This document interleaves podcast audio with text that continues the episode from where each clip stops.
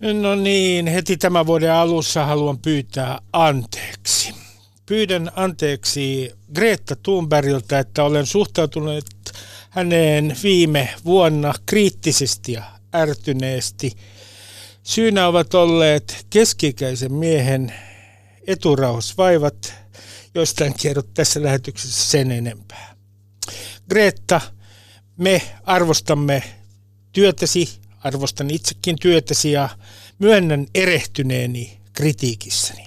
Ohjelmamme aikana saatetaan pyytää anteeksi tai sitten ei. Kaikki anteeksi pyynnöt ovat korkealaatuisia ja aitoja. Ylepuheessa Ruben Stiller. Ylepuhe.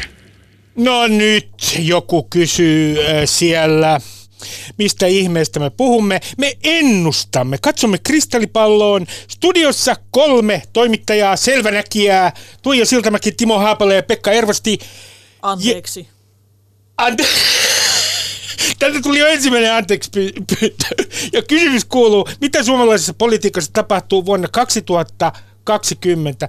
Aluksi tässä, haluan, kun olen itse tässä pyytänyt anteeksi ja Tuija pyytänyt jo anteeksi kerran, niin äh, kysyisin teiltä kaikilta, että mistä haluatte pyytää anteeksi näin vuoden alu, alussa, koska anteeksi pyynnöt ovat muodissa. Äh, ha, kuka aloittaa? Kun näin vuoden alussa, niin mä tulkitsen niin, että se pitäisi kattaa oikeastaan koko vuosi, niin ehkä mä pyydän sukupuoleeni ja ikääni viitaten anteeksi olemassaoloani. Niinkö? Tuo aika rankka. No mä ajattelin, mutta jos tämä anteeksi pyyntö kuulostaa jotenkin uhriutumiselta, niin minä pyydän sitäkin anteeksi. Tämä oli Pekka Ervosti, Timo minä, Haapala. Minä yhden Pekkaan ja tuota niin, minä pyydän anteeksi Pirkka-Pekka Peteliukselta, koska kuka on pyytänyt Pirkka-Pekka Peteliukselta anteeksi, kun hän on niin kaikilta muilta pyytänyt anteeksi, niin minä olen niin kuin rohkea päänavaaja ja pyydän Pirkka-Pekka Peteliukselta. Saat Jeesus. Tämä on, ja, de, Tuija, Saanko se- jatkaa? Saat jatkaa. Pirkka-Pekka Peteliuksen, joka on pyytänyt anteeksi näiltä kaiken maailman yhteisöiltä. Se on tämmöinen poliitikkojen helmasynti, että pyydetään isoilta joukoilta anteeksi. Koska se takaa pikkusen niin kuin varmaan äänipohjaa ja kaiken, niin kuin t- totta kai kannattaa tehdä.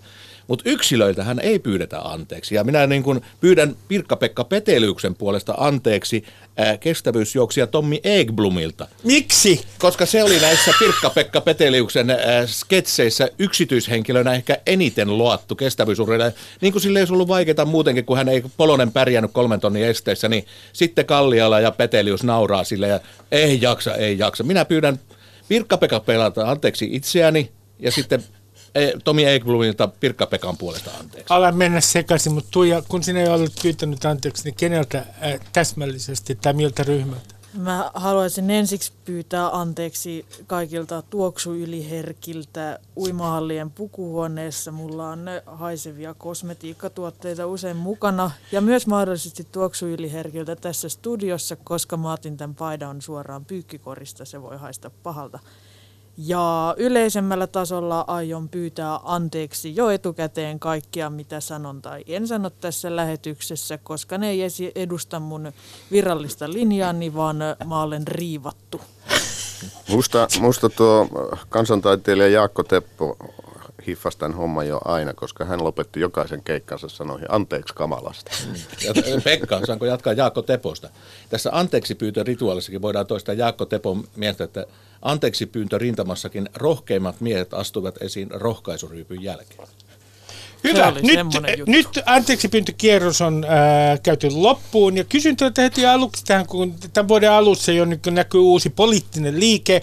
Sanoisinko, äh, että äh, suvaitsevaisten ihmisten ryhdikäs joukko on ensimmäistä päivää, en, ensimmäisenä päivänä helmikuuta lähdössä tuonne torille osoittamaan mieltä. Kysymys on silakkaliikkeestä, se tai taistelee fasismia vastaan, se taistelee rasismia vastaan, se taistelee ilmastodenialisteja vastaan ja yrittää nyt koota joukkoja. Mallina on italialainen Sardini-liike, joka taistelee siellä Salvinin miten sanoisi, erittäin oikeistopopulistista linjaa vastaan.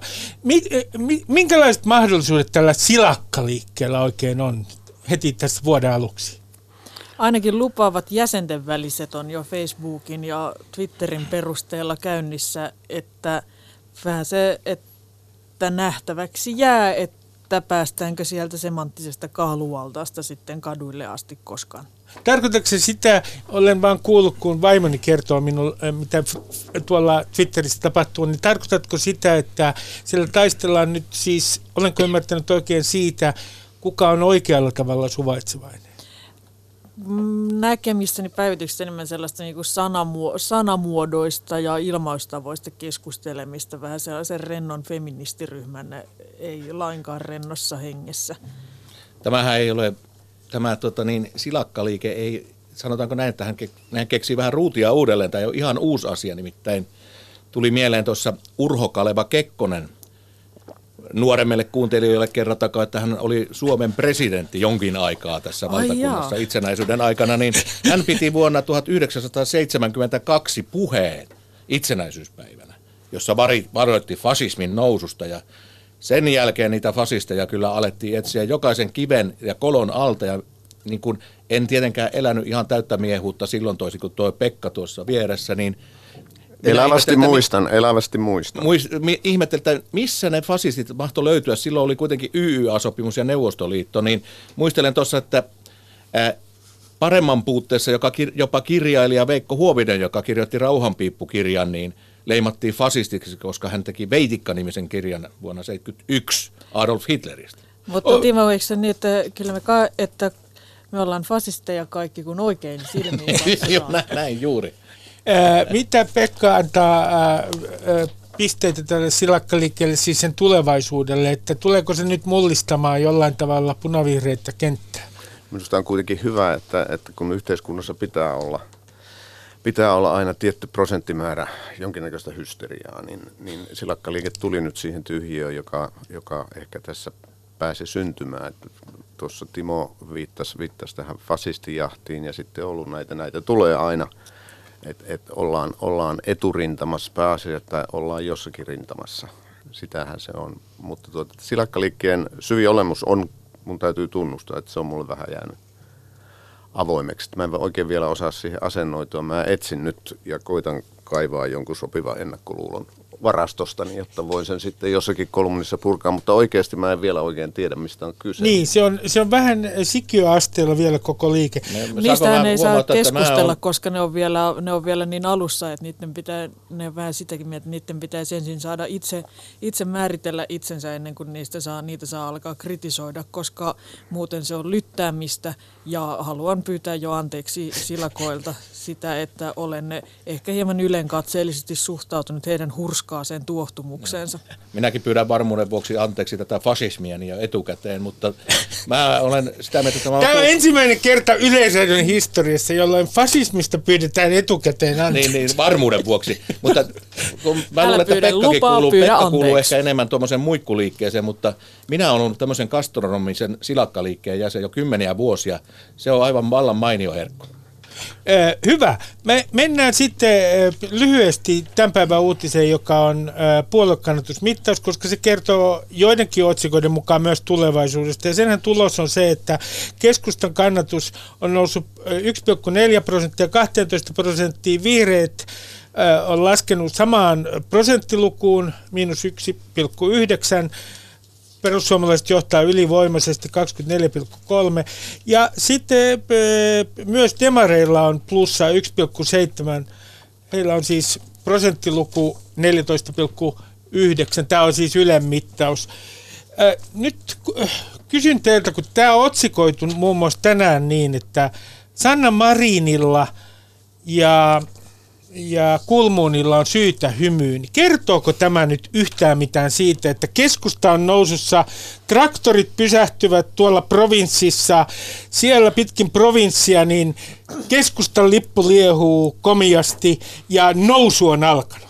Joo, tämähän on tämä 12 prosenttia, tai siis kaikki muutokset tässä, eikö ne mennyt siihen virhemarginaaliin? Kaksi puoli virhemarginaali. Niin, että oikeastaan ei ole tapahtunut yhtään mitään, mutta kyllä mä jo tuossa toisella korvalla kuulin, kun tänne tuli jostain lähetyksestä, että, että Kulmuuni jo totesi, että näyttää hyvältä. Kun Miks- tämä 12 Näin prosenttia oli, on kuitenkin, näin eh, ennen tätä vaalikautta keskusta ei ollut koskaan näin alhaalla. Miksi muuten Ylessä sano, Ylellä sanotaan aina kuulu Mä No, niin, no, se on varmaan joku maasäteily, koska mä en ole Ylellä, mutta on nyt niiden tiloissa. Joo, voin jatkaa teemasta, että voin ymmärtää sen kulmuunin. Totean tähän niin kuin teemassa pysyäkseni, että pieniä ovat silakat joulukaloiksi, mutta tässä tapauksessa ne kelpaavat, koska tota niin, Kepun kentällä ja Kepu pelkästään kaikki poliitrukit ja poliitikot ja varmaan kulmuni eniten, että me sukelletaan alle 10 prosentin, mikä tietenkin virhemarginaalin mukaan ottaen on täysin mahdollista, että Kepun kannatus on alle 10 prosenttia. Näin on.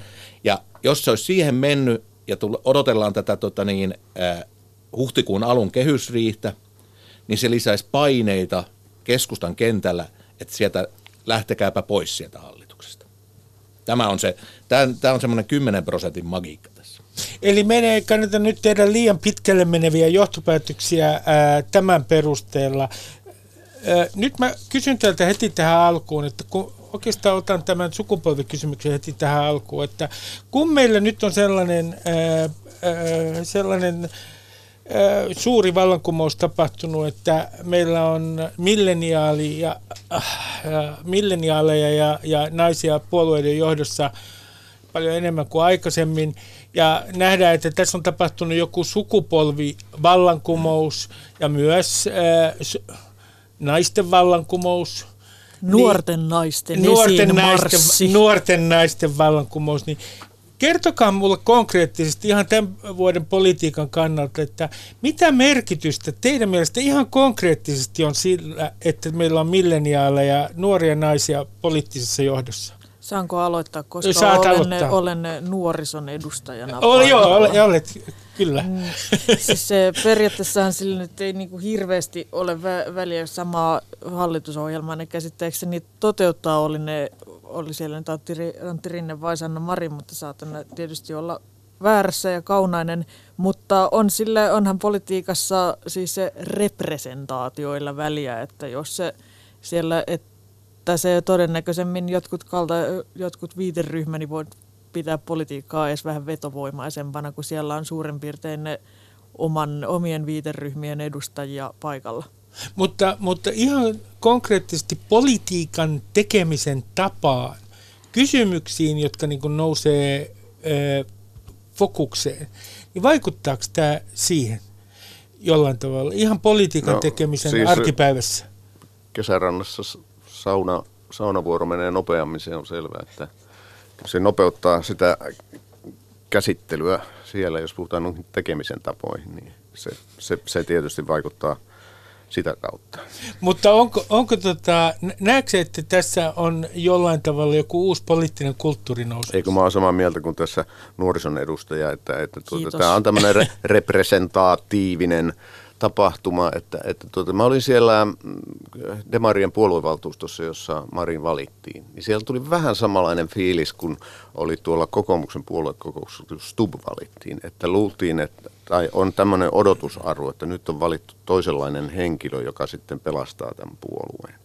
Ja, ja mä pelkään, että, että tuota, politiikka on kuitenkin sen verran raadollista ja tylsää, että siinä voi tulla jonkinlainen pettymyskin vastaan, koska Marin vaikuttaa ihan järkevältä poliitikolta ja hän joutuu jossain vaiheessa tekemään järkeviä kompromisseja ja se ei sitten oikein ehkä menekään kaikkien virtaan. Yhdyn, yhdyn, yhdyn Pekkaan. Tämä on sillä tavalla, että tämä on aika nopeata käyttötavaraa. Tietenkin enkä viittaa, että ihmiset nopeasti vanhenee, mutta tai oliko jo, muistanko oikein, että Itävallan pääministeri ohitti jo nuoruustilastoissa? Vai? Saatan Joo, olla, näin oli, näin saatan oli. olla, niin siinä meni jo se paikka, että ei olla edes Euroopan ykkönen. Että tämä on niin kuin Joku herra pikkupoika kiivas äkkiä oli. syötyä ja sitten tota niin, että kun ne kaikki on, niin se ei luo mitään niin eroaisvimmaa. Mä olen vähän huolissani Anna-Maja Henrikssonista, koska hän ei niin kuin enää oikein istu tähän nuorisokaaderiin, mitä miettii. Me ollaan nimittäin samana vuonna synnyttyjä. Ja, tota niin, itse olen ajatellut Onko sillä, se niin jääkästä? on, on, on, on. mutta ei, anteeksi, niin nuori. Tässä tapauksessa voin vedota hänen nuoruuteen. Mutta tota niin, itse olen miettinyt tässä, että kun aina nykyään haetaan erottautumista. Nyt on tämä nuori naisjohtaja, siis ne on hyviä ja Sanna Marin minustakin varsin pätevästi on aloittanut, että kehut sinne verrattuna varsinkin edeltäjäänsä, joka hapuili vähän joka suuntaan, että tämä on määrätietoisempaa toimintaa, mutta eh, Nämä on nämä tämmöiset niin kuin ilmiöt näin politiikassa, juuri niin kuin Pekka sanoi, niin tulee kovia ja vaikeita päätöksiä, niin ei siinä enää niiden päätöksen jälkeen, ei se hyvältä tunnu esittelekö ne nuoria ja vanha, vaan näin poispäin, mutta vien ajatusta eteenpäin, että milloin tulee se aika, että erottaudutaan sillä, että joku puolue valitsisi rohkeasti kokeneen, todella kokeneen, esimerkiksi 75-vuotiaan miehen, josta tehtäisiin pääministeri, joka olisi nähnyt yhtä ja toista tässä maailmassa, myrskyä ja tuulta ja voisi sanoa, Me, Meinasin että... kysyä, että oletko käytettävissä, mutta et se nyt ihan vielä 75 on. mutta kysymys, että siinä saattaa olla, kuulkaa, seuraava erottautumisen paikka, ei se kokemattomuus, ja minä en puhu nyt eh, niin kuin poliittista, mutta kun elämässä on muutakin kokemusta. Moni on aloittanut pääministerinä eh, ihan nolla kauden, Aho ollut koskaan ja näin poispäin, mutta monella on elämässä muutakin kokemusta. Tämä kokemus, aina kun puhutaan politiikan, politiikassa, niin kuvitellaan, että se on just poliittista kokemusta. Voisi tämä kokemusta olla muualla. Niin ja tämähän on mm. tätä, tätä, että, että etsitään semmoisia nopeita, helppoja ratkaisuja, että puheenjohtajahan on puolueen kasvot, niinhän se nykyään on mm. entistä enemmän, että se on aina siellä mikrofonin takana ja vastaa kaikista asioista, niin, niin kuvitellaan, että vain vaihtamalla sitä kärkifiguuria, niin se homma muuttuu. Että eihän se niin mene. Ei, että, että, että politiikkaa tehdään sitten tylsästi ja tylsistä asioista, joita varmaan tässäkin vielä käsitellään. Niin...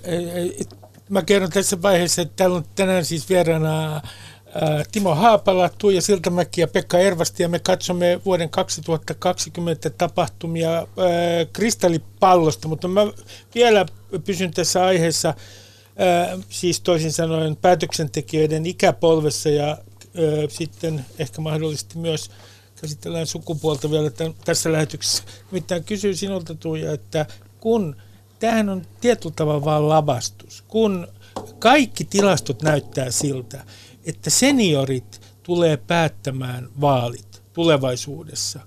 Ja päättää jo nykyään, siis eläkeläiset on erittäin merkittävä äänestäjäryhmä. Niin eikö tämä ole tavallaan niin tällainen illuusio, tämä kolmikymppisten esiinmarssi, koska me ollaan aivan ylivoimaisia me seniorit sitten kun mennään, mennään vaaleihin. Me ollaan niin. tärkein äänestäjäryhmä. Meidän pitäisi keksiä joku joku kollektiivinen keino kampata teitä, että teet alas portaita tai jättää sen hoitokoti, hoitokoti. mutta siis kyllä se varmasti sellaista enemmän, enemmän on voi, enemmän voi hyvinkin olla kyse sellaista toiveikkuudesta ja siitä, että nyt te, kun tuli, nuo, tuli paljon nuoria naisia puolueiden, jo, puolueiden johtoja näkyville paikoille ja eduskunta nuorentui ja naisistui viime vaaleissa, niin ne se tuntuu sellaista poliittisesti aktiivisista nuorista aikuisista kivalta.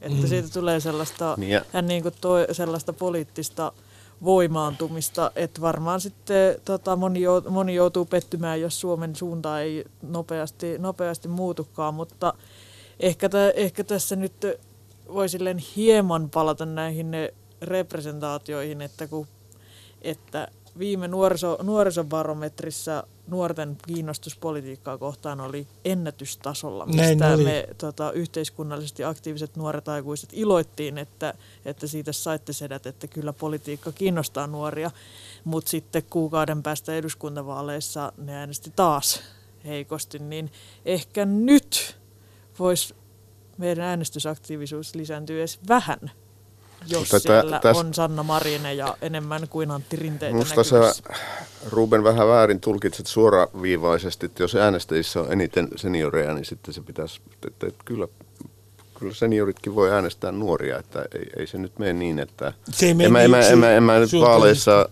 sitten kun joskus ehkä rupean taas äänestämään jotain numeroa, kun nykyisin olen äänestänyt 30 vuotta tyhjää, niin tuota, mä luulen, että mä voisin jopa äänestää nuorta naista – mutta se edellyttäisi, että se nuori, nuori nainen on, tässä on kovat edellytykset,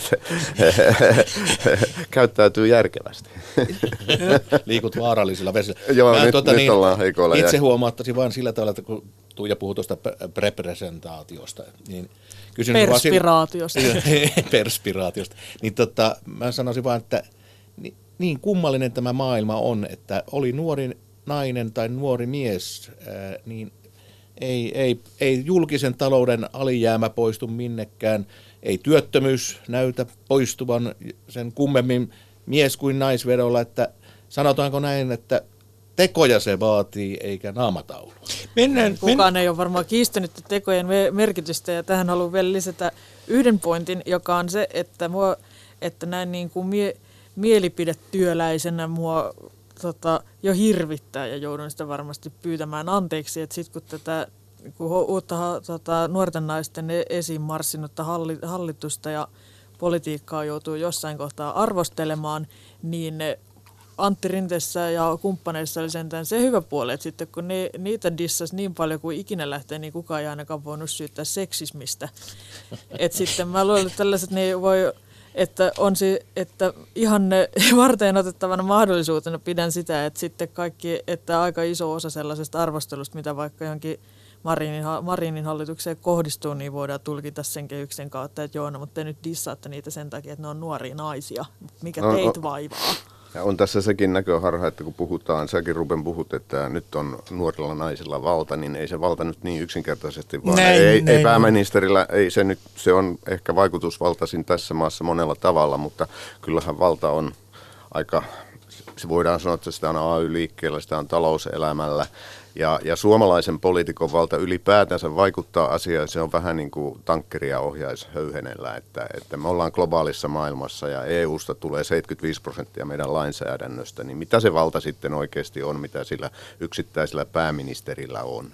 Hyvä, hyvä pointti. Mennään äh, sitten kristallipallon pariin ja äh, kysymys kuuluu, että mitkä on todennäköiset tällaiset kriisit, jotka syntyvät nyt jo mahdollisesti kevään aikana ja vuoden aikana, minkälaiseen myllerrykseen hallitus joutuu. Ja jos muistiinpanoissani lukee, muista tehy.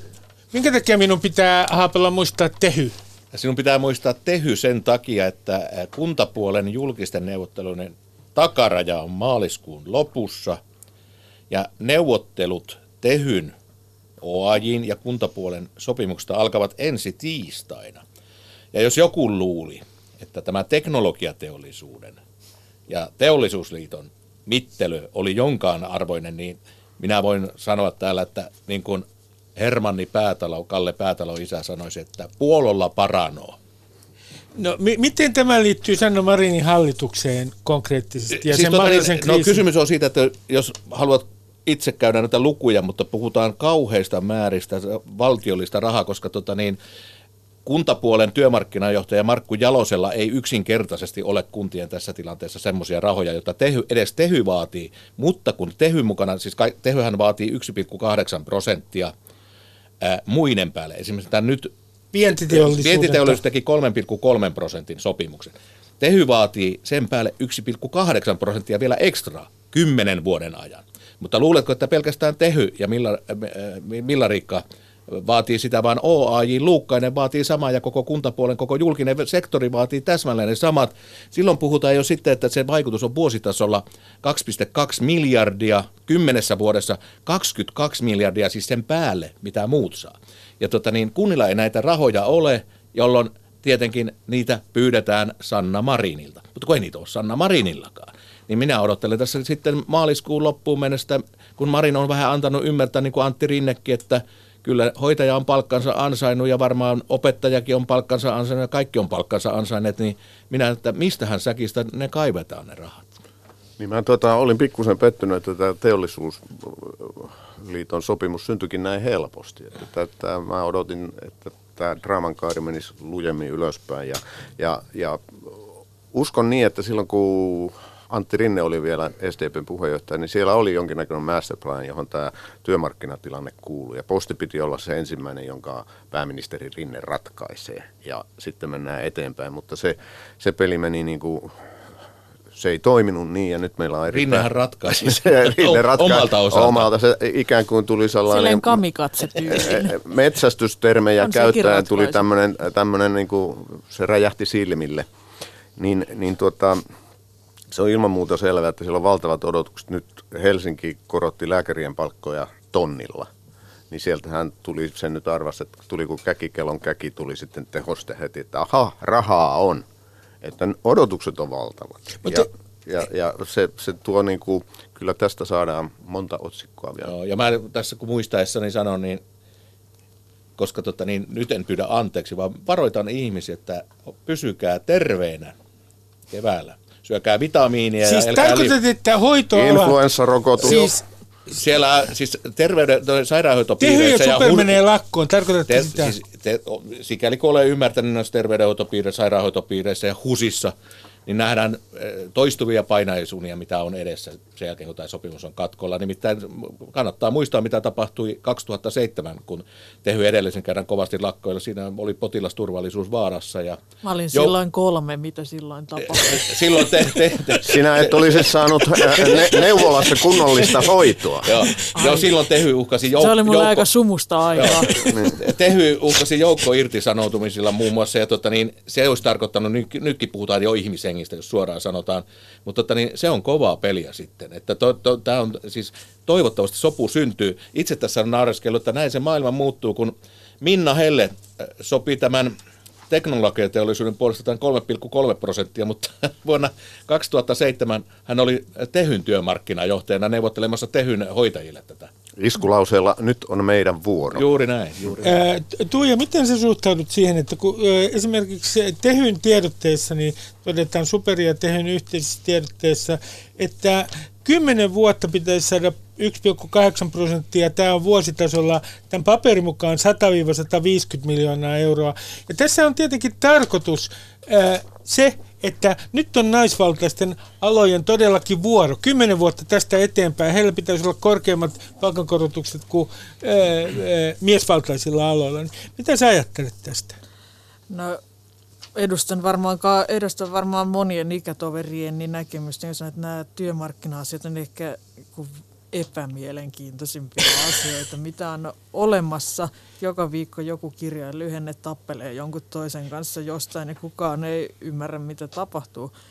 Mutta siis niin kauan kuin mä oon tässä ala-asteijässä niin muistanut, niin aina on vaadittu hoitajille lisää, lisää palkkaa ja me, minusta niin kuin vaikutteli ihmeelliseltä, että miksei niille sit voisi maksaa jotain kunnon palkkaa, etenkin kun ne, kun, tota, jos, jos te kaikki, kaikki vanhukset ette halua mädäntyä omiin vaippoihin, Ei, niin mitä? niitä pitäisi saada, kun, niin kai, että pitäisi saada jotenkin... niin Uhkailetko, Tuija? Uhkailetko sinä tässä lähetyksessä yleisön toimittaja? Saanko Mä uhkailen koko Suomen kansaa. Joo, siis ottaa- se, anteeksi. Joo. Mä ottaa Tuijan Et voi ottaa ihan vielä. Mutta siis Et se, voi, tässä se on. mutta siis se, Ole siis, hiljaa, että niinku, nuori jos se, niin, mä syytän sua seksismistä, jos et sano mun puhua. Suu kiinni, poistukaa studiosta. niin, niin siis se on jotenkin ihan päivän selvää, että kun ne ka, tota, että siis kaikki, ho, hoitaja, kaikki, jotka on näitä jotain hoitajauutisia lukenut, tietää, että se on niin hirveätä hommaa, todella, ra, todella rankkaa pienellä palkalla, hirveätä vuorotyötä, ne ihmiset saa burnoutteja ja, sit sitä, ja se on vielä niin kuin pahempaa kuin joku siivoaminen, koska siivooja ei sentään joudu koko ajan olemaan vastuussa siitä, että niin jos, jos tekee jonkun lääkelaskun väärin, niin sitten ihmisiä saattaa kuolla vielä enemmän kuin niitä ja muuten kuolee. Niin ja, jos se, ja ei kukaan halua mennä sinne töihin. Ja sitten jos ei suostuda ottaa maahanmuuttajia, jotka ehkä suostuisi tekemään niitä hommia, niin tota, Tässä me olemme. rupean, rupean kohta toistamaan näitä uhkauksia, No no, niin. joita jo edelleen Tästä esitin. mä just haluankin ottaa, minäkin haluaisin, jos minun, mulla olisi kaikki maailman raha, niin minä löysin hoitajille vaikka, sanotaan nyt niin kuin abstrakti summa, miljoona euroa vuodessa. Sitten olisi, luulisi, että olisi tyytyväinen. Mutta kun kysymys on sillä tavalla, että kun kysylee, ja hoitajan työ on tärkeää, näinpä näin, ja näin on. Ja mutta kuten toistan siitä, että jos hoitajat saa tämän 1,8 prosenttia, sen saa taatusti opettajat, lastentarhaopettajat, koko kuntasektori, ja sitten mennään kysymykseen, että mistä ne rahat otetaan. Mutta mistä rahat? No se on se kysymys. Joo, Ää, i- 70 ikävä, kuntaa, ikä, ikävä kysymys, mutta näin. joo, 70 kuntaa teki YT-neuvotteluja ja pani väkeä pihalle viime vuonna. 70 kuntaa. Kuntien tilanne, ver, kunnallisverot nousee ennätystasolle jo nyt ilman näitä tulo, tulossa olevia sopimuskorotuksia. Ja tota niin, velkaa on kunnilla ennätysmäärä. Ja jos nyt kävisi näin, että tota niin, tämä koko kuntasektori saisi sen 1,8 siihen päälle, niin vuosivaikutus keskimääräinen kunnallisveroprosentissa olisi noin 2,2 prosenttiyksikköä ylöspäin. Siis koko Suomen kuntakentässä käsittääkseni. Niin sitten kun tulee se verolappu, niin Tuija, muista sitten, että iloinen veronmaksaja täältä tulee. Ja kun Mä en ole iloinen veronmaksaja, mä oon, epä, mä oon, mä oon epätietoinen veronmaksaja. minä Mulla ei ole mitään käsitystä paljon, mä maksan raha ei veroja. kasva mikä kuussa. mun- Anteeksi, tämä on tämmöistä vanhaa, vanhaa setämieskulttuuria, mutta jostakin ne rahat on otettava. Ja sitten minä jatkan vielä Ruben. Joo, Ole hyvä. Velkaa saa Se kyllä, tuohtui mutta, nyt, kun mä kuka- hiljensin Ja- sen. mutta minä luulen, että jollakin tavalla velkakin joskus tulee maksuun. Niin mua, Niin. Mä, mä, mä pikkusen vierastan, tai siis eh, yhdyn siihen ja kaikkihan meidän sitä täytyy sanoa, että on tärkeää työtä ja vaikeaa ja stressaavaa ja burnouttia, mutta onko semmoinen ammattiryhmä Suomessa, joka ei ole sitä mieltä, että heidän työssä on ongelmia ja vaikeuksia? Ajatelkaa noita Raksan kavereita, kun ne tuolla sitten, kun se, ne pakkaset tulee, niin painaa töitä tuolla nämä niin sanotut persvakomiehet ja muut. Et, ja, niin, et, et, kyllä jokaisella on oikeus sanoa, että mun työ on vaikea. Kyllä toimittajan työkin on vaikeaa.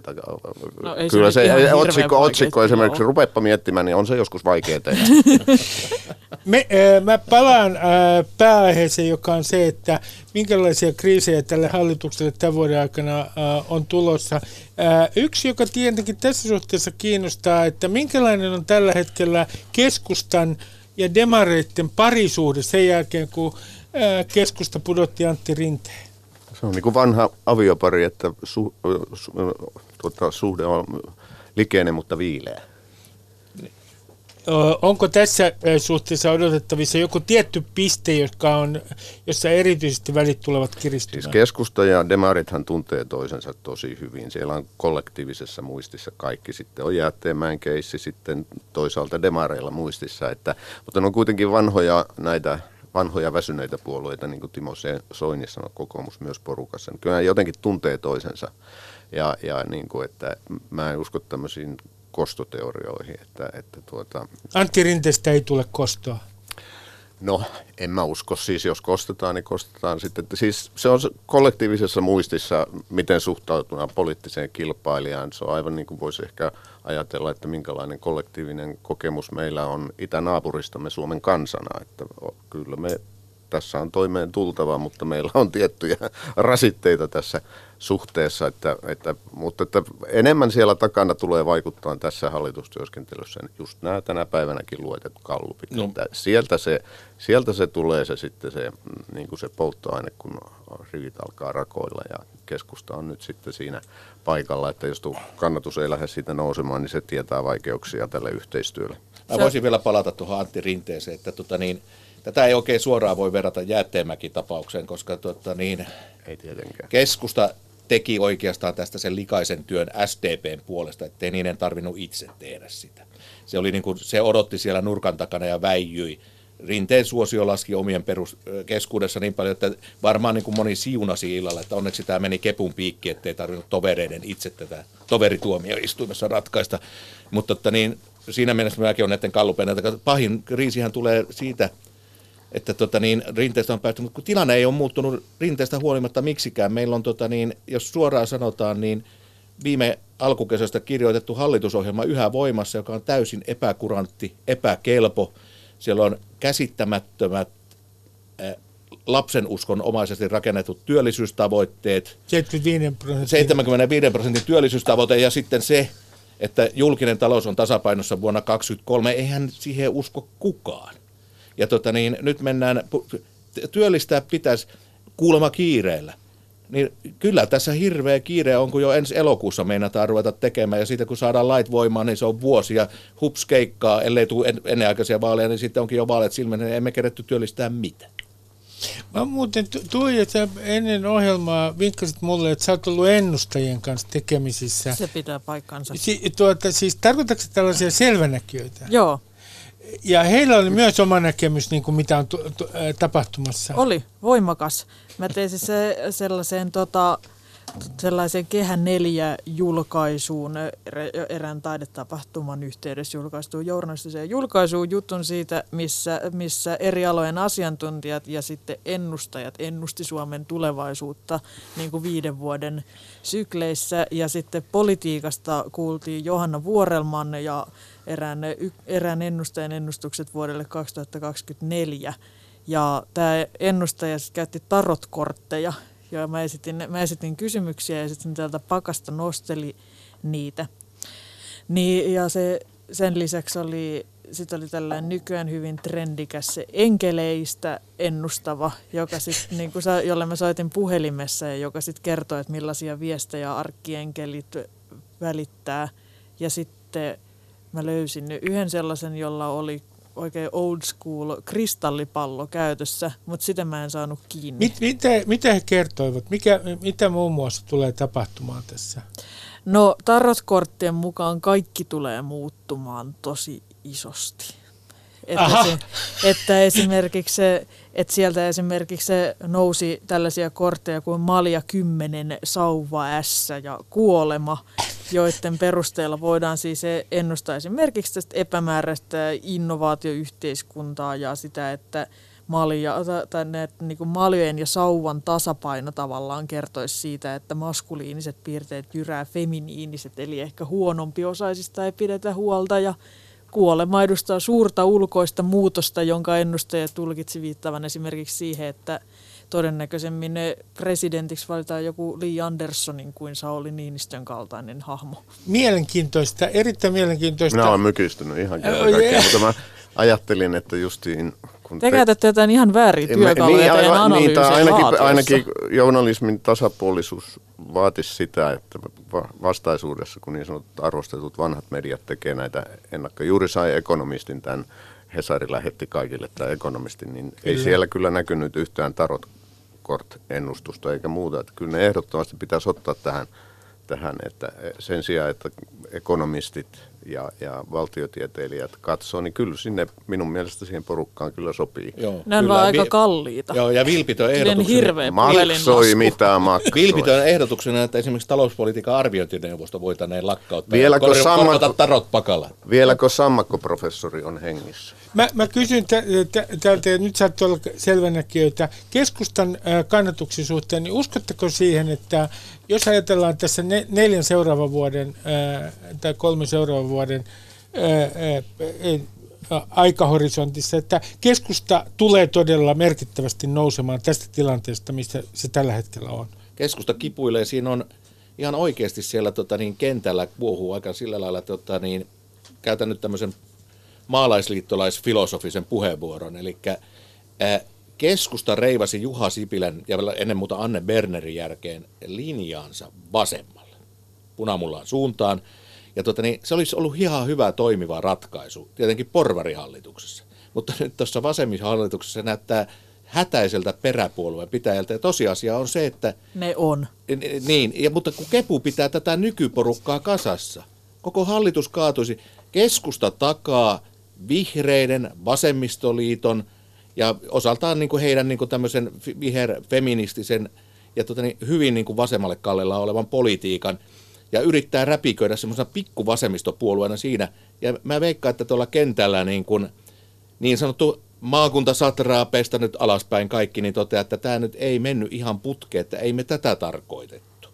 Että ää, Kepu kokee olevansa vähän väärässä seurassa ja Yksi, mä ymmärrän, että Kulmuni helpottui tästä 12 prosentin kannatuksesta, joka voi siis virhemarginaalin perusteella olla alle 10 prosenttia.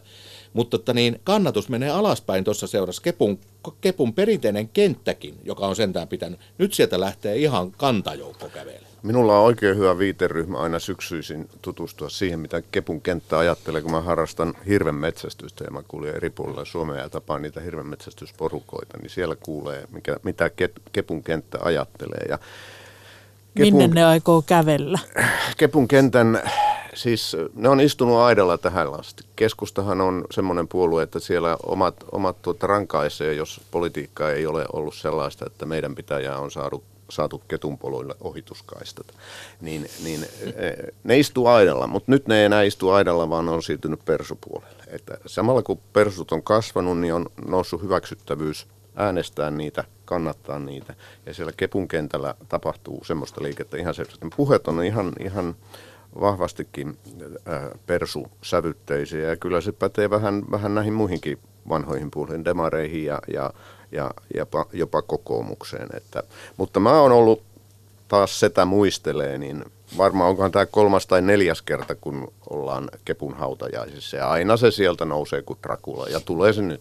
Miten tuli? Onhan me välillä haudattu demareitakin. Mäkin olen aina sanonut, että ei se kuole, ainakaan demarit ei tähän kuole, mutta nyt siellä on semmoiset, että minullakin on näitä vähän Pekan kaltaisia tuttuja tuolla maakunnissa, niin joille soittelee ja yksikin toteamus oli, että näyttää kepu kuolevan, mutta joutaapa se tuommoinen kepu kuollakin. Just. Niin tämmöistä ajattelua on, ja sitä ei ole ennen ollut. Se on just niin kuin Pekka sanoi, että ne menee persuihin tai kotiin, mutta että niin, siellä vähän nyt enemmän kuin koskaan aikaisemmin niin kuolinkellot kala- kajahtelee. Miten, Tuija, miten sä suhtaudut, kun usein teen tämän yleistyksen, nuoret urbaanit ihmiset, niin ö, Mähän keskustahan on taustaltani maalainen. Niin, se, aa, sä oot taustalta Mä pelaan kaksilla mutta, Samoin kuin korteilla. minä, mutta nykyään tekeydyn urbaaniksi. Niin, äh, mutta täytyy omalta kohdaltani sanoa, että mä vähän ihmettelen tätä keskustaan kohdistuvaa vihaa myös. Että nythän kun tilanne on tämä, että perussuomalaiset nousevat keskustan kustannuksella. Ja kun alkaa näyttää äh, siltä, että vaalit voitetaan enemmän laidolta kuin keskustasta, niin se on, se on huono asia Suomelle. Meidän pitäisi tuntea sympatiaa ja tukea keskustan nousua, koska se on tasapainottava voima tässä yhteiskunnassa. Here, here. Kyllä mä oon samoilla linjoilla su- sun kanssa, että, va, että ke- kepu, on vähän, kepu on vähän sellainen, että ei sitä niinku aktiivisesti mitenkään huomaa kaipaavansa, mutta kyllä se nyt on silleen hyvä olla olemassa. Kepuhan, että jos kepu, ne jotenkin pääsisi niistä kaikista sellaisista semmoisesta turvehullutuksesta ja muusta sellaisesta luonnon tuhoamisesta eroon, niin kyllä ne mun puolesta saa jatkaa olemassaoloaan. kepuhan on, Anteeksi, jos tämä koettiin uhkauksena. Kepuhan on Se Suomen oli. suomalaisin puolue. Siis oikeasti, eihän Kepulla ole mitään niin kuin luontevaa viiteryhmää ulkomailla. Kun ne menee noihin kansainvälisiin järjestöihin, niin ne, joskus ne on liberaaliporukassa, joskus toisessa porukassa. Se on erittäin suomalainen, vanha, tulee sieltä varmaan jo kivikaudelta asti, jostain kylä, kylähallinnosta siis. Ja mua pikkusen aina sisäänpäin hymyillä, vaikka ei toisten ideologialle saisi hymyillä, niin aina kun kepussa sanotaan, että on palattava ideologisille juurille, niin mihin se kepu menee? Kepuhan on vallanjako- ja edunjako-organisaatio ollut, ja siinä on ollut sen voima myös. Ei nyt mitään turhaa ideologisia rasitteita, vaan saadaan oma jengi päättäville paikoille ja saadaan sitä kautta etuja omille kannatusalueille. Periaatteessa jos kaupungistu, kaupungistuminen eh, kiih- kiihtyy niin kuin se nyt tulee kiihtymään, niin se voi luoda, ta- luoda tarvetta jotenkin purkaa sellaista kaupunki vs. Tyhjene, tyhjenevä maaseutu, autiokylä, meininki, turhautumista, niin ne, jos keskusta jotenkin pystyisi korttensa oikein pelaamaan, niin niillä voisi olla ihan hyviä, hyviä paikkoja kyllä 2020-luvulla Mä näen houkutella omia takaisin. Joo, mä laajentaisin tätä keskustelua keskustasta pois. Mä pysyisin, pysyisin, pysyisin niin kuin ylipäätään vähän niin kuin keskiryhmistä. Eli tota, niin pannaan keskusta siihen keskusta, mutta pannaan siihen myös sosiaalidemokraattinen maltillinen siipi, ei puhuta sen vasemmasta laidasta, kokoomuksen maltillinen siipi, ei puhuta sen oikeasta laidasta. Siinä on kyllä tilaa mennä läpi, koska suurin osa suomalaisista on siellä. Mutta tota, niin itsetunto puuttuu, sitten juostaan hätäisenä kopiona joko oikealle tai vasemmalle. Se on käsittämätöntä seurata sivusta, että miksi ei nähdä, että siinä keskellä se porukka on itsetunto kasa ja keksikää jotakin ja pitäkää homma kanssa. Eikä se ole pelkkää aluepolitiikkaa, eikä tämmöistä niin kuin kepun turvesuota tai kokoomuksen markkinataloutta, vaan kysymys on siitä, että, että tässä maassa on todennäköisesti ihmisiä, jotka arvostaa ylipäätään järkevää politiikan tekoa, eikä sitä, että esi- jaetaan visapuhetta netissä tai mennään torille jakamaan ihmisiä vuohien lampaan ja huudetaan, että sylki lentää. Mä luulen, että tämä kansakunta on pohjimmiltaan hyvin maltillinen. Ei se ole mun mielestä sen näköinen kuin tällä hetkellä julkisuudessa ja mediassa näyttää. Mä, mä tota, kysyn tässä vielä toisen ennusteen, että johon mu, muistaakseni Haapala vi, viittasi yhdessä kirjoituksessaan siihen mahdollisuuteen, että tämä tuleva hallitus, mikään, mun ennuste on tämä, mikään ei estä perussuomalaisten voittokulkua. Ja seuraava hallituspohja perustuu kokoomuksen ää, ja perussuomalaisten hallituspohjaan ja sitä hallituspohjaa valmistellaan jo.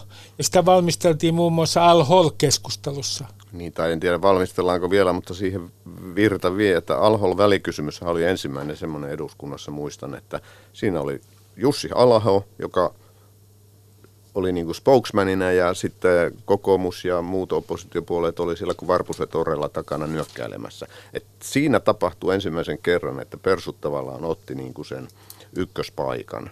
Ja, ja politiikassa yleensä ja suomalaisessa politiikassa aivan varmasti käy niin kuin kokoomushallituksia tehdään, niin kyllä sinne hallituksen kavereita tulee. Kyllä, kyllä persut sinne kavereita saa. Ei se ole ongelma, että ilman muuta kokoomus on siihen yhteistyöhön valmis. Ei täällä edes puheissakaan toimita niin kuin Ruotsissa, että ne on eristettävä. Että kyllä, ne, kyllä se vaan näin käy, että jos persut ja kun mä oon samaa mieltä, että varmaan pärjää seuraavissa vaaleissa, jotka on sitten joskus tuossa ensi kesän lopulla, niin, niin, niin, niin tuota... Voi ne olla jo niin, niin, Oliko tuo niin, uhkaus? Niin, mutta se on sitten persuille oma tragedia, kun taas ollaan hallituksessa ja pitäisi vastata huutoon. Mä, mä kyllä tota, haluaisin niin, tuomita voimakkaasti tällaisen, tota, tällaisen inhottavan amerikkalaisen käytännön, jossa vaaleja aletaan käydä niin kuin, puoli vuotta edellisten vaalien jälkeen.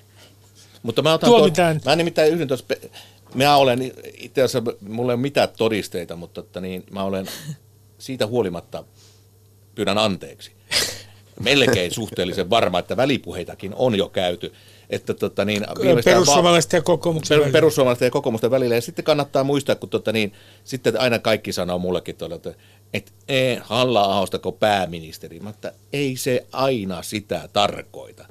Sitä muistuttaa, että tota, niin, voi olla sillä tavalla, että perussuomalaiset voittaa vaalit, mutta saattaa olla, että pääministeri voisikin tulla kokoomuksesta. Näitä voidaan tasapainottaa tota niin, muillakin tavoilla, ministerimäärillä, salkkuilla ja näin pois. Ei se pääministeri, se on vaan nyt tätä nykyajaa hurmosta, niin ei se ole pelkästään kaikki yhden tekevä. Harri Holkeri oli Suomen tunnetumpia pääministeriä, hän tuli, tota niin, ei hän puoluetta edustanut, suurinta puoluettakin on edustanut, ja ennen vanhaan kun mennään taaksepäin, niin ei se ole aina ollut läheskään suurimmasta puolueesta pääministeri. Joskus se on annettu ihan niin kuin RKPlle ja näin poispäin. Että ei se, se on sopimuskysymys. Mä haluan RKP-läisen pääministerin.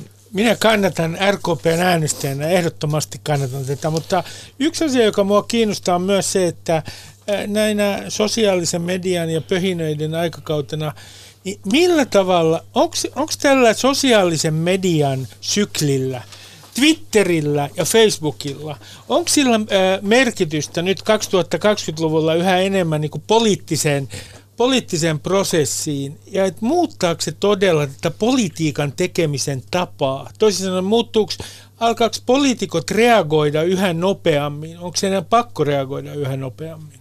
Mä esitän nyt suosikki pääkirjoitustoimittajan vastaukseni kyllä ja ei. Mm. Siis kyllä varmaan se, jää. Niin, toivoa sopii. Jää. Siis kyllä varmaan niin kuin siinä, me, siinä mielessä, että se että ensinnäkin tuo sosiaalinen, sosiaalisen median kautta voidaan nostaa tällaisia aiheita, aiheita esille, mitkä, että esimerkiksi se, tämä lentovero kansalaisaloite oli mun mielestä aika kun ty, tota, tyylikäs esimerkki siitä, että ensin se ei viiteen kuukauteen kiinnosta ketään ja sitten kuukaudessa kerätään joku 44 000 allekirjoitusta ja etenee eduskunnan käsittelyyn. Niin siis tällaisiin ilmiöihin on jotenkin poli- poliitikkojen oltava tietoisia ja sitten toisaalta on nämä tällaiset niin kuin husun, ta- husun taksiseikkailutyyppiset kohut, missä, niin, mitkä tapahtuu todella isosti sosiaalisessa mediassa ja tulee sellainen, sellainen aalto, johon pitää, joka, joka aiheuttaa sellaisen paineen, johon koetaan, että pitää jotenkin reagoida, että se saataisiin se saataisiin pysäytettyä. Anteeksi pyyntö ja ero on yleensä aika toimiva, tai sitten pitää ruveta, tai sit pitää jotenkin sietää sitä. Ja onhan, onhan tämä jo vaikuttanut siis ihan parlamentin työskentelyyn edellisellä vaadikaudella. Muistellaan sote-hommaa, niin puhemies Risikkohan perusteli sitä, että tämä sote-esitys lähetettiin takaisin perustus perustuslakivaliokuntaan sen takia, kun Twitterissä oli sitä vaadittu. Ja siellä oli nämä muutamat perustuslakiasiantuntijat, jotka oli niin kuin, kun sitten tarkemmin kysytty, niin, no, että, että, että oikeasti eduskunnan puhemies perusteli näinkin kovaa vetoa sillä, että kun Twitterissä on asiaa nyt epäilty, että tämä ei perustuslain mukainen, niin sehän on Twitter-parlamentarismi ja minusta selvä ylireagointi. Että jonkinnäköinen itsetunto pitäisi kuitenkin. Viimeksi kun katsoin perustuslakia, niin siellä sanottiin, että, että se on eduskunta, joka on ykkönen, eikä Twitter. Mutta niin voihan se olla, että se on minä, muuta. Joo, minä yhdyn kanssa tähän. Minkälainen sun kokemus Haapala on, kun sä olit ollut just ennen joulua, sä olit myrskyn silmässä mylly, itse. Mylly, niin mylly. Kerro, Kerro suhteesta, mit, mi, mikä ottaa sinua tällä hetkellä päähän esimerkiksi Twitterissä, jossa sulla on aivan mielettömän paljon seuraajia? No ei mua nyt oikeastaan ota mikään päähän. Mä suhtaudun siinä tavalla, maltin. joskus joo. hetkittäin saataan riepoa, myönnän sen. Mutta sitten kun vähän tarkemmin miettii, niin ei oikeastaan mikään, mutta palaan tuohon Pekkaan, että, että niin tämä Twitter on saanut nyt niin kuin mielettömän virallisen kanavan aseman. Siellä osa luulee, että niin kuin mediaa voi oikaista, sieltä käydään katsomassa. Törmäsin tällaiseenkin, että ettekö ole lukeneet valtiosihteerimme kanssa, koska hän esitti Twitterissä että sieltäkö ne pitäisi lukea. Se on yhä edelleen, että jos haluaa esimerkiksi oikaista tai että, että niin palautteen, niin ei sitä tehdä Twitterin kautta. Minun Twitter on vähän niin kuin semmoinen niin kuin puolitosissa otettava huumorivärkki. Siksi mäkin ihmettelen tuota niin, niin kuin Pekkakin, että eduskunnan puhemies päättää yhtäkkiä valtiosääntökäytännöistä Twitterin perusteella. Kun katsot, minkälainen huutomyrsky siellä on, niin lakkautetaan sitten saman tien koko eduskunta. Minä suhtaudun siihen niin kuin, sillä tavalla niin kuin kuitenkin pohjimmiltani huumorilla, että se on ihan... Tota ei usko kukaan. mutta siinä, siinä mielessä se Twitter on mennyt, ei sinne kenään keskustelemaan kannata lähteä. Se on semmoinen syöttöliikennepaikka, mutta... Että niin... mutta, mutta eikö tässä ole myös tämä puoli, että nyt poliitikot, ne ei tarvitse enää toimittajia ja portinvartijoita samalla tavalla kuin ennen, koska heillä on omat julkaisukanavansa sosiaalisessa mediassa ja netissä. Niin itse asiassa poliitikkojen kannalta toimittajien niin kuin, merkitys on vähentynyt. No, mutta hei, Saksa... Kyllä ja joo. ei. Niin, nä, näin näistä, näin näistä. lause kesken. Niin, niin on. Niin, mä, tota, niin, tota, että siinä mielessä sä puhut asiaa, että tota, niin media on ruvennut seuraamaan Twitteriä. Se oli ennen vanha, kun Twitter pyöri tuossa, niin tämä on niin kuin parin viime, kolmen viime vuoden ajan, että, että, että juttuja syntyy helposti, kun copy-pastetaan viittejä sinne. Se on, to, niin. se on mun mielestä totta. Se, on se niin johtuu siitä, kornia, että on, niin, se johtuu myös siitä, ja... että on kiire ja sitten ei saa, ja sitten ei ei, niin on, on paine, että, että nyt pitäisi jotain, pitäisi jotain kirjoittaa, että saatko jotain tuohon iltapäivälle. Ja sitten sille, ää, tot, en mä tiedä. Sitten avaa, jon, avaa jonkun somen ja sitten katsoo, että mitä siellä on. Ja sitten se on juttu. Joo, ja tämänhän poliitikot tietenkin haistaa, että keksit tuota niin hyvän iskulauseen ja näin poispäin, niin kyllä meidän valpas mediamme, jota itsekin edustan, niin, mutta kun mä puhun nyt kaikkien puolesta, niin jokaisessa on deski, jossa tota, niin on copy-paste-nappi ja tota, niin se on niin kuin maailmalla sitten. Ja mitä rumemmin ja ilkeämmin sanot, niin sitä varmemmin saat julkisuutta. sen... saanko, va- saanko vielä vastata tähän alkuperäisen kysymykseen, mm. joka minulle kohdennettiin? Joo, ole hyvä. Kiitos. Niin, nyt minulla on puheenvuoro. Saanko minäkin sanoa jotain? niin. ole hyvä. On se kumma, kun täällä vaan muut, muille jaetaan puheenvuoroja ja minulle ei ikinä. Niin. Kun mitään ei saa sanoa. No se on, se on merkittävä ongelma. Mutta siis se toimittaja, toimittajien poli, poliitikot, joo, siis siinä mielessä tota, poliitikot ei tarvitse toimittajia, että erityisesti jos toimittaja on kirjoittanut vähän ne to, poliitikon mielestä huonosti tai väärin tai tulkinnut väärin jonkun, jonkun asian, niin sitten sit voi mennä marttyroitumaan ja kirjoittaa messiaanisen päivityksen valitsemaansa someen, että yritin, tää, yritin sanoa näin, mutta toimittaja on sen tulkinnut näin ja, ja sitten tota, se, mikä on niin omille, se, omille kan, kannattajille suunnattu sellainen vastuopauslauseke ja vähän sellaista, välillä vähän sellaista tarpe, tarpeetonta maton toimittajien jalkojen alta vetämistä.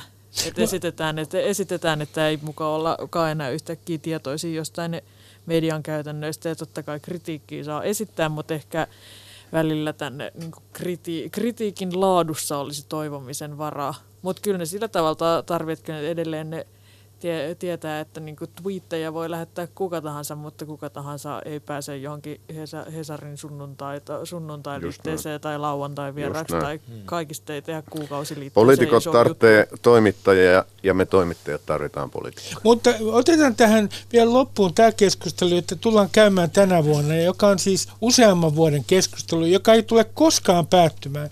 Toisin on keskustelu siitä, joka ennen kaikkea riehuu sosiaalisessa mediassa ja netissä. Kenellä on suomalaisessa toimittajakunnassa ylivalta ideologisesti? Onko se liberaaleilla? Onko se punavihreillä? Onko se oikeistolla? Koska nykyään syytetään oikeistolaisuudesta ja jollain on taas, joku taas sanoo, että on punavihreä salaliitto toimittajien keskuudesta. Sanokaa mulle, mikä on suomalaisten toimittajien joukossa tämä hegemoninen ideologinen ilmapiiri, joka on vallalla? Se riippuu tosi paljon päivästä aina, että mikä, mitä, mitä kukakin, on, kukakin on kirjoittanut viimeksi, kun tota, mä kirjoitin Ylelle kolumnin, niin mä olin jo ennen aamu yhdeksää syy fasismin nousuun Suomessa. Mutta paljonhan, paljonhan siellä tykätään jakaa näitä niin kuin va, vanhoja NS-varmoja tutkimuksia siitä, että vihervasemmistolaiset hallitsee Suomen mediaa, joista yksikään näistä tota, väitetyistä tutkimuksista ei oikein kerro mistään mitään. Joku niistä on tehty jollain ja jossain, jossain Tampereen yliopiston opiskelijoiden keskuudessa se newsflash, että jotkut korkeakouluopiskelijat on vihervassareita eikä perussuomalaisia. E, mitä Haapala sanoo? Minä vastaan tähän, kun viisaampi on vaieta seurakunnassa, niin sen minä olen pannut merkille, koska sinäkin ilmoitat edustavasi RKP, että Kyllä. RKP-läisiä on vain kieliryhmän verran, eli RKP-läisissä lehdissä se hallinta on kovin voimakasta, mutta muuten olen pannut täällä pääkaupunkiseudulla merkille, että tota niin, maalaisliittokeskusta ei ole kovin suosiosta. Niin, että tavallaan tämä keskustan väite, jota tietyllä tavalla sympää, tämä, tämä väite etelän mediasta, niin tämä tietyllä tavalla pitää paikkaa. Kyllä se, tietyllä ta- siis se varmasti, vähän... varmasti tietyllä tapaa pitää va- paikkansa, mutta, mutta siis mun mielestä tässä tämä on tärkeä asia, jonka haluan sanoa, että usein kun syytetään, että niin kuin koko media on jonkinlainen tai jonkinlainen, niin yleensä sillä tarkoitetaan niin kuin jotain noin 50 helsinkiläistä toimittajaa jostain näkyvimmiltä paikoilta, että onko esimerkiksi teidän mielestä niin kuin maakuntayle tai joku, Pe- tai joku Pekka Mervola sellaisia niin kuin feministisen puolueen myyriä? Et, sehän, sitä sehän, minä sehän, vaan kysyn. Sehän on niin, että, että ärsyyntyminen on, on niin kuin valistuneen mediakuluttajan krooninen olotila, että, että se nyt vaan kuuluu siihen, että media ärsyttää ja joka aamu kun sä se lehden avaat tai somen avaat, niin siellä on jotain, josta sinä et pidä, joka ei sun maailmankuvaasi sovi, mutta media on myös, ei ole mikään monoliitti, vaan se on hyvin monipuolinen ja siellä on kulkijoita joka suuntaan, että, että tuota, Mä kysyn tähän ihan loppuun tuon viimeisenä kysymyksenä, pyydän lyhyttä vastausta, kun minä kaipaan aikoihin, jolloin rahvas ei hyppinyt silmille ja toimittajat olivat portinvartijoita ja eliitti vielä päätti, mistä tässä maassa keskustellaan. Se oli hyvä aika ja sitä paitsi keskustelu oli paljon laadukkaampaa. Niin kaipaako kukaan muu aikaan ennen sosiaalista mediaa? Saanko mä ottaa nopea vastaus? Mä kaipaan aikaa jo ennen sitä, että mulle kohta rupeaa riittää se, että pappi lukisi kuulutukset tuossa Jumalanpalveluksen yhteydessä, niin sunnuntai-aamuna kello 10, niin kertoisi tärkeimmät. Aamen. Mä oon seitsemän, niin mä en muista aikaa ennen sosiaalista mediaa. Minä... Mutta kaipaan sitä tietysti. Minä kiitän Pekka Ervasti, Tuija Seltämäki ja Timo Haapela vilkkaista keskustelusta ja kuuntelijoille Anteeksi. haluan äh, muistuttaa eräästä asiasta. Te voitte viettää koko tämän vuoden ilman Twitteriä ja sosiaalista mediaa. Kehotan, että luette koko vuoden ajan pelkästään kolmen kirjailijan teoksia. He ovat Chekhov, Dostojevski ja sitten voitte vetää myös Tolstoin sodan ja rauhan. Voikaa oikein hyvin. Ylepuheessa Ruben Stiller.